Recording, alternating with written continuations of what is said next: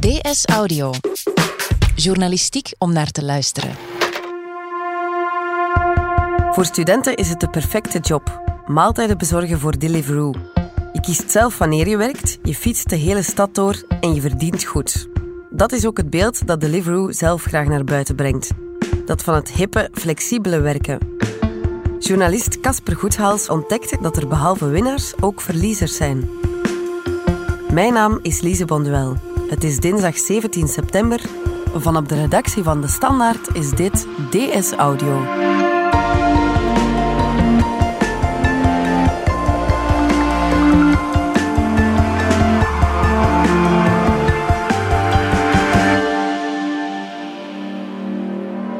Casper Goedhals, jij hebt eh, voor Weekblad een verhaal geschreven over Deliveroo.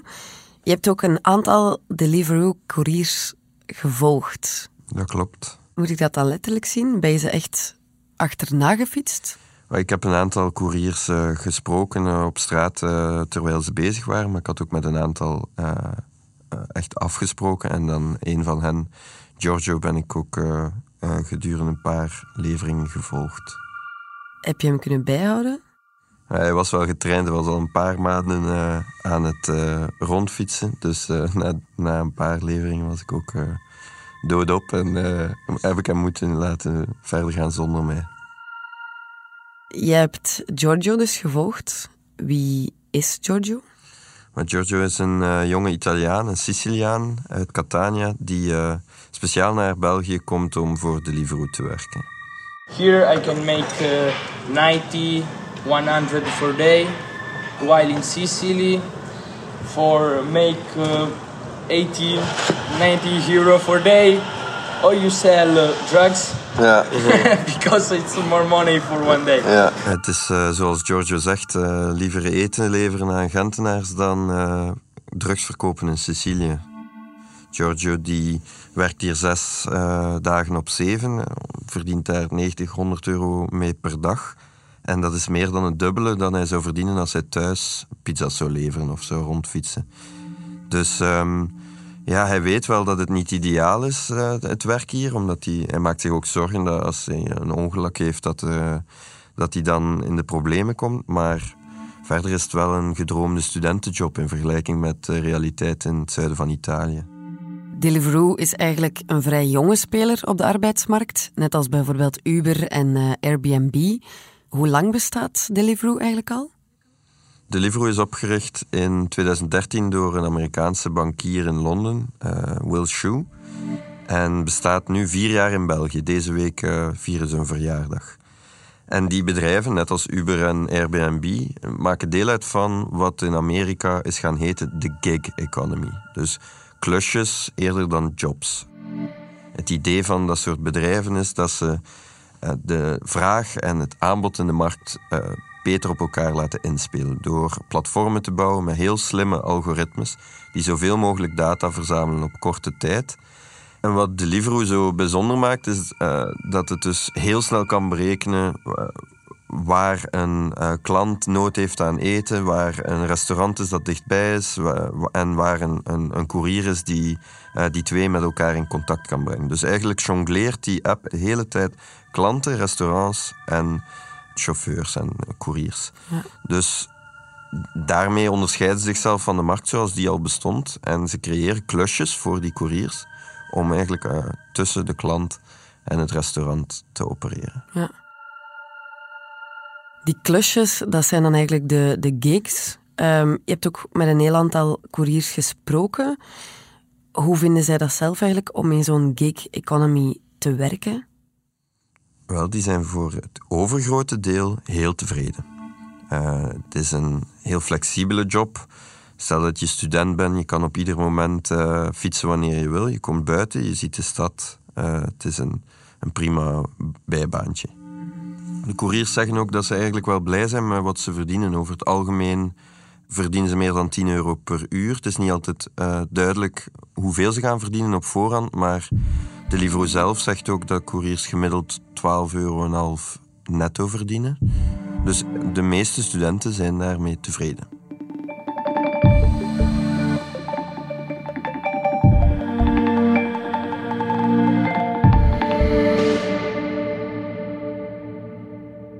Het is dus heel flexibel. Je wordt best wel oké betaald. Ehm, het overgrote deel, zoals dat je zei, is tevreden, maar dus niet iedereen. Nee, dat klopt niet iedereen. Er zijn uh, heel veel mensen die uh, tevreden zijn met de baan, maar er zijn ook veel mensen, een, een minderheid, die reële problemen heeft. Dat zijn de mensen die ervan moeten leven meestal. Dus uh, ieder onderzoek dat daar naar gedaan wordt, toont aan dat wie daarmee een gezin moet onderhouden, wat 20 tot 30 procent van de couriers is, die, ja, die is te weinig beschermd met zo'n een, een, baan die eigenlijk een klus moet zijn. Dus die, heeft, die is onvoldoende verzekerd, uh, die heeft een zelfstandig statuut, die moet zijn eigen fiets betalen, die bouwt geen pensioen op, die moet ook nog het onderhoud van zijn fiets betalen. Die uh, moet ook de coolbox betalen, de regenjas betalen. Er zijn een heleboel problemen als je een ongeval hebt. misschien ben je gedeeltelijk verzekerd voor de kosten die dag. Maar wat als je daarna een paar maanden arbeidsongeschikt bent? Wie gaat daarvoor betalen? De vakbonden klagen aan dat de gig economy met al zijn hippe snufjes ook een reële sociaal-economische uitdaging stelt. Dat die nieuwe jobs die ontstaan, dat die het uh, welvaartsmodel dat wij hebben opgebouwd 100 jaar lang onder druk zetten. Dat de bescherming van werknemers daarmee eigenlijk uh, op de helling komt te staan. En met die vragen ben ik naar het hoofdkwartier van Deliveroo getrokken. Waar zitten die juist? Wel, uh, die zitten aan het park van, het, van de abdij Ter Kameren in, in Brussel. Dat is een heel uh, ingeslapen buurt waar uh, dames met kleine hondjes over aangeharkte grindpaden wandelen. Het lijkt eigenlijk een residentiële wijk, maar daar in een van die herenhuizen zit het hoofdkwartier van Deliveroo. Een, een, een, een, onopvallend huis, maar achter de façade werken 48 voornamelijk jonge medewerkers met met kraakwitte hemden uh, en een brede glimlach. Uh, met een, een smoothie bar, met uh, heel veel flyers, reclameposters die rondslingeren met slogans op de muren, zoals Always Be Eating. zeer hip en modern. En daar ben ik gaan praten met Rodolphe van Nuffel, de Head of Corporate Affairs van Deliveroo in België. En je hebt hem dan die kritiek voorgelegd, dat het allemaal heel hip en flexibel is, maar uh, dat het toch wel aan, aan bescherming en aan transparantie ontbreekt. Ja, en uh, Rodolphe van Nuffel die vertelde tijdens dat gesprek dat hij daar ook wel van op de hoogte is van uh, veel van de kritiek van die, van die couriers. Dus hij ontkent dat ook helemaal niet. Hij zegt eigenlijk, alles verandert, de economie is in verandering, alles evolueert, de manier waarop dat couriers uh, betaald worden evolueert. Er zijn soms bonussen, soms, soms niet. Dat gaat altijd uh, afhangen. Mm Hetgeen dat we gaan altijd gaan doen, is om het wel aan een uh, attractieve prijs voor te leggen. Um, als ik me niet vergis, is het momenteel 25 euro voor de, de starter kit. Um, is op een bepaald moment gratis geweest, is op een bepaald moment 50 euro mm geweest. Hij gaat de meeste kritiek een beetje uit de weg. Hij wuift het weg als dingen die er nu eenmaal bij horen. Deliveroo, zegt hij, is een innovatief bedrijf, is een disruptief bedrijf. Het verandert alles. De economie wordt eigenlijk uh, op zijn kop gezet. En daarmee komen eventueel wel uitdagingen kijken in het begin. Maar daar wordt dan wel later mee omgegaan. Hij, hij maakt zich daar weinig zorgen over.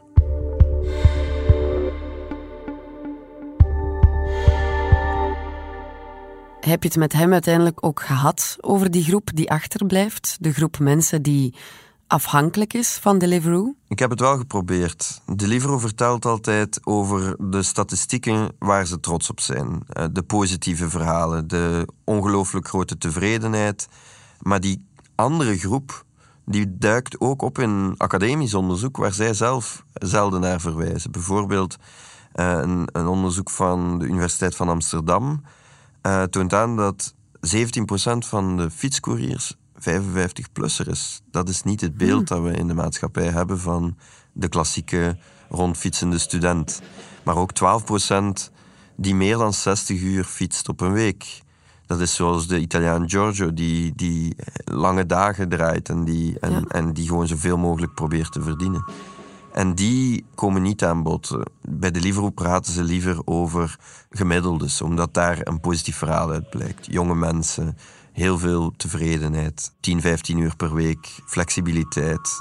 Maar uh, één op de acht werkt meer dan 60 uur per week. Alleszins in Nederland. Hoe groot die groep in België precies is, dat weten we niet. Daar uh, is nog geen onderzoek naar gedaan. Maar je kan dat ook zien als je uh, naar buiten komt op het moment dat het regent, wat natuurlijk niet veel mensen doen. Nee. Maar ik heb uh, een paar keer aan restaurants gaan staan op het moment dat uh, van zonneschijn naar regen gaat. En aan de Korenmarkt in Gent kon je dat fantastisch zien. Er waren jonge, mannelijke, witte studenten, mensen die de ene na de andere levering doen. En op het moment dat een van de jongens keek zelf op buienradar.nl die zag, oh, het gaat straks regenen. Ja, ik, ik fiets liever niet als het onweert.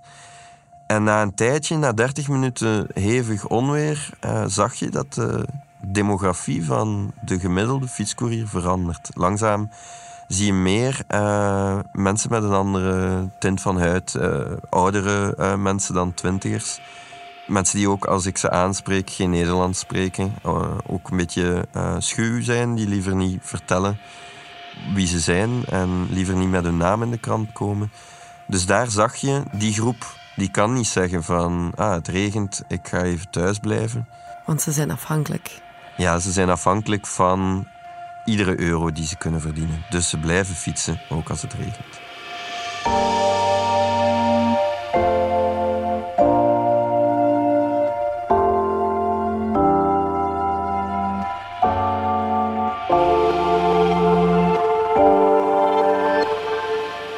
Zijn zo terug. Starten met een zaak. Voor sommigen blijft het een droom, anderen gaan er volledig voor. In Startschot, een podcast van KBC, laten we de doeners aan het woord. Zoals Wouter en Jo van Unic. Je begint eigenlijk met een blanco blad, of met een, in ons geval met een bierkaartje. En je werkt zo verder uit tot je eigenlijk een uh, plan hebt. Startschot, een podcast vol inspiratie over starten met je eigen zaak. Beluister hem nu via je vertrouwde streaming-app of op kbc.be-starters.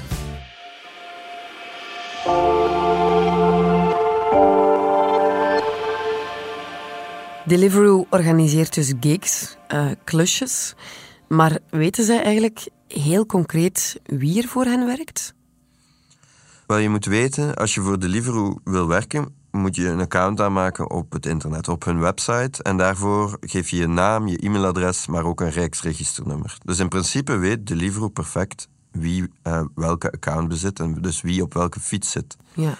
Maar in de praktijk klopt dat niet echt.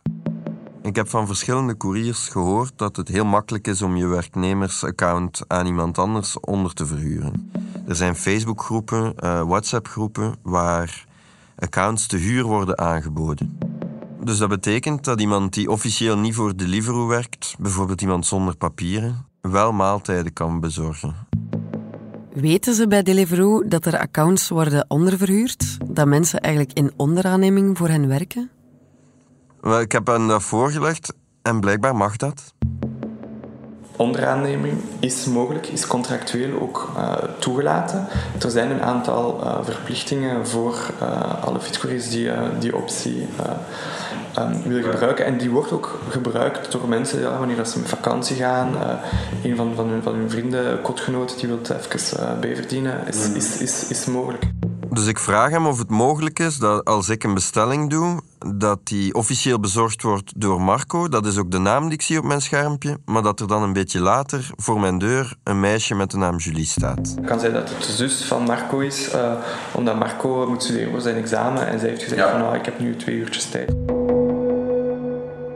Deliveroo vindt het dus geen probleem dat hun werknemers hun account aan iemand anders uitlenen.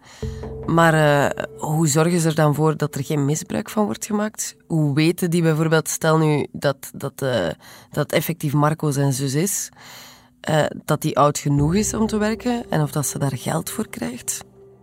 Wel, Deliveroo is natuurlijk tegen misbruik. En ze, en, ze zeggen ook, iemand die een account verhuurt aan iemand die geen papieren heeft, die vliegt er meteen af. Maar in dit fictieve geval vindt hij het iets tussen Marco en zijn zus zij moeten onderling afspraken maken van hoe dat ze dat tussen elkaar eh, gaan regelen. Want uiteindelijk dat geld gaat gestort worden op de, de rekening van, eh, van. Marco.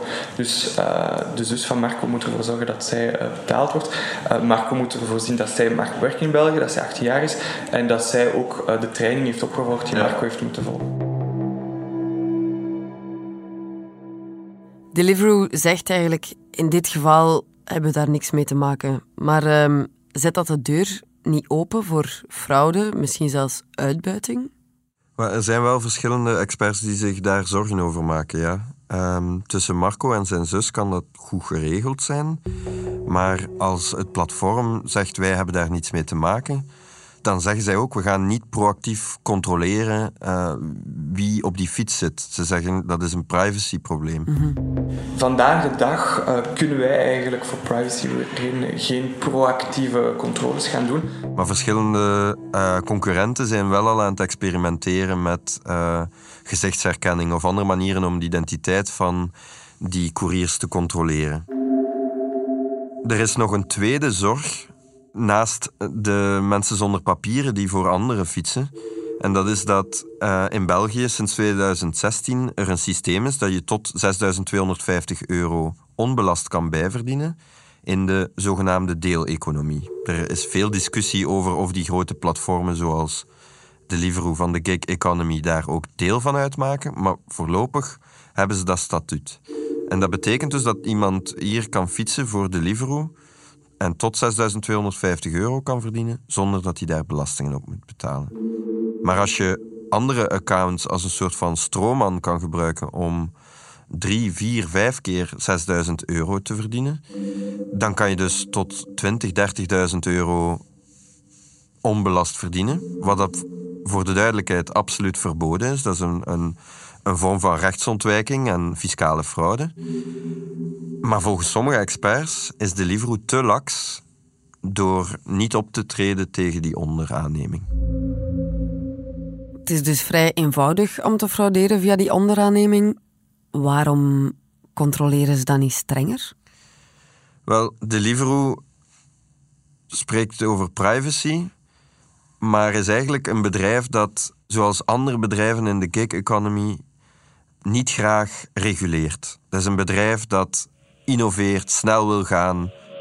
Bij Deliveroo zeggen ze eigenlijk gewoon: de meeste mensen zullen daar geen misbruik van maken. Voor die paar uitzonderingen gaan we toch de regels niet veranderen. We gaan het systeem niet gaan stoppen voor die, de enkelingen die er misbruik van maken. Ik denk dat we veel efficiënter zijn als we zij die misbruik hebben gewoon van het platform halen.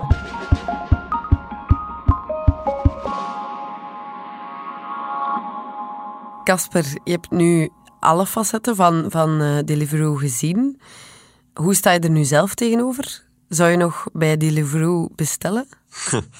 um, het is grappig dat je dat vraagt, want het is de, het eerste wat ik gedaan heb toen, uh, toen het artikel af was. um, het antwoord is dus ja. En wat heb je besteld?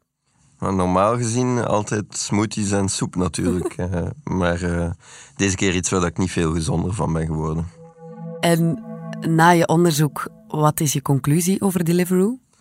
Maar ik heb de laatste weken met heel veel verschillende couriers gepraat. En het klopt dat de meeste mensen tevreden zijn. Ik heb met een jonge Ghanese gepraat die 3,5 jaar geleden via gezinshereniging naar België is gekomen, eh, die Nederlands leert en die via de fiets direct uh, aan de slag kan. Interimkantoors werken niet voor hem. Komt het door zijn vreemde naam of doordat hij nog geen Belgisch diploma heeft?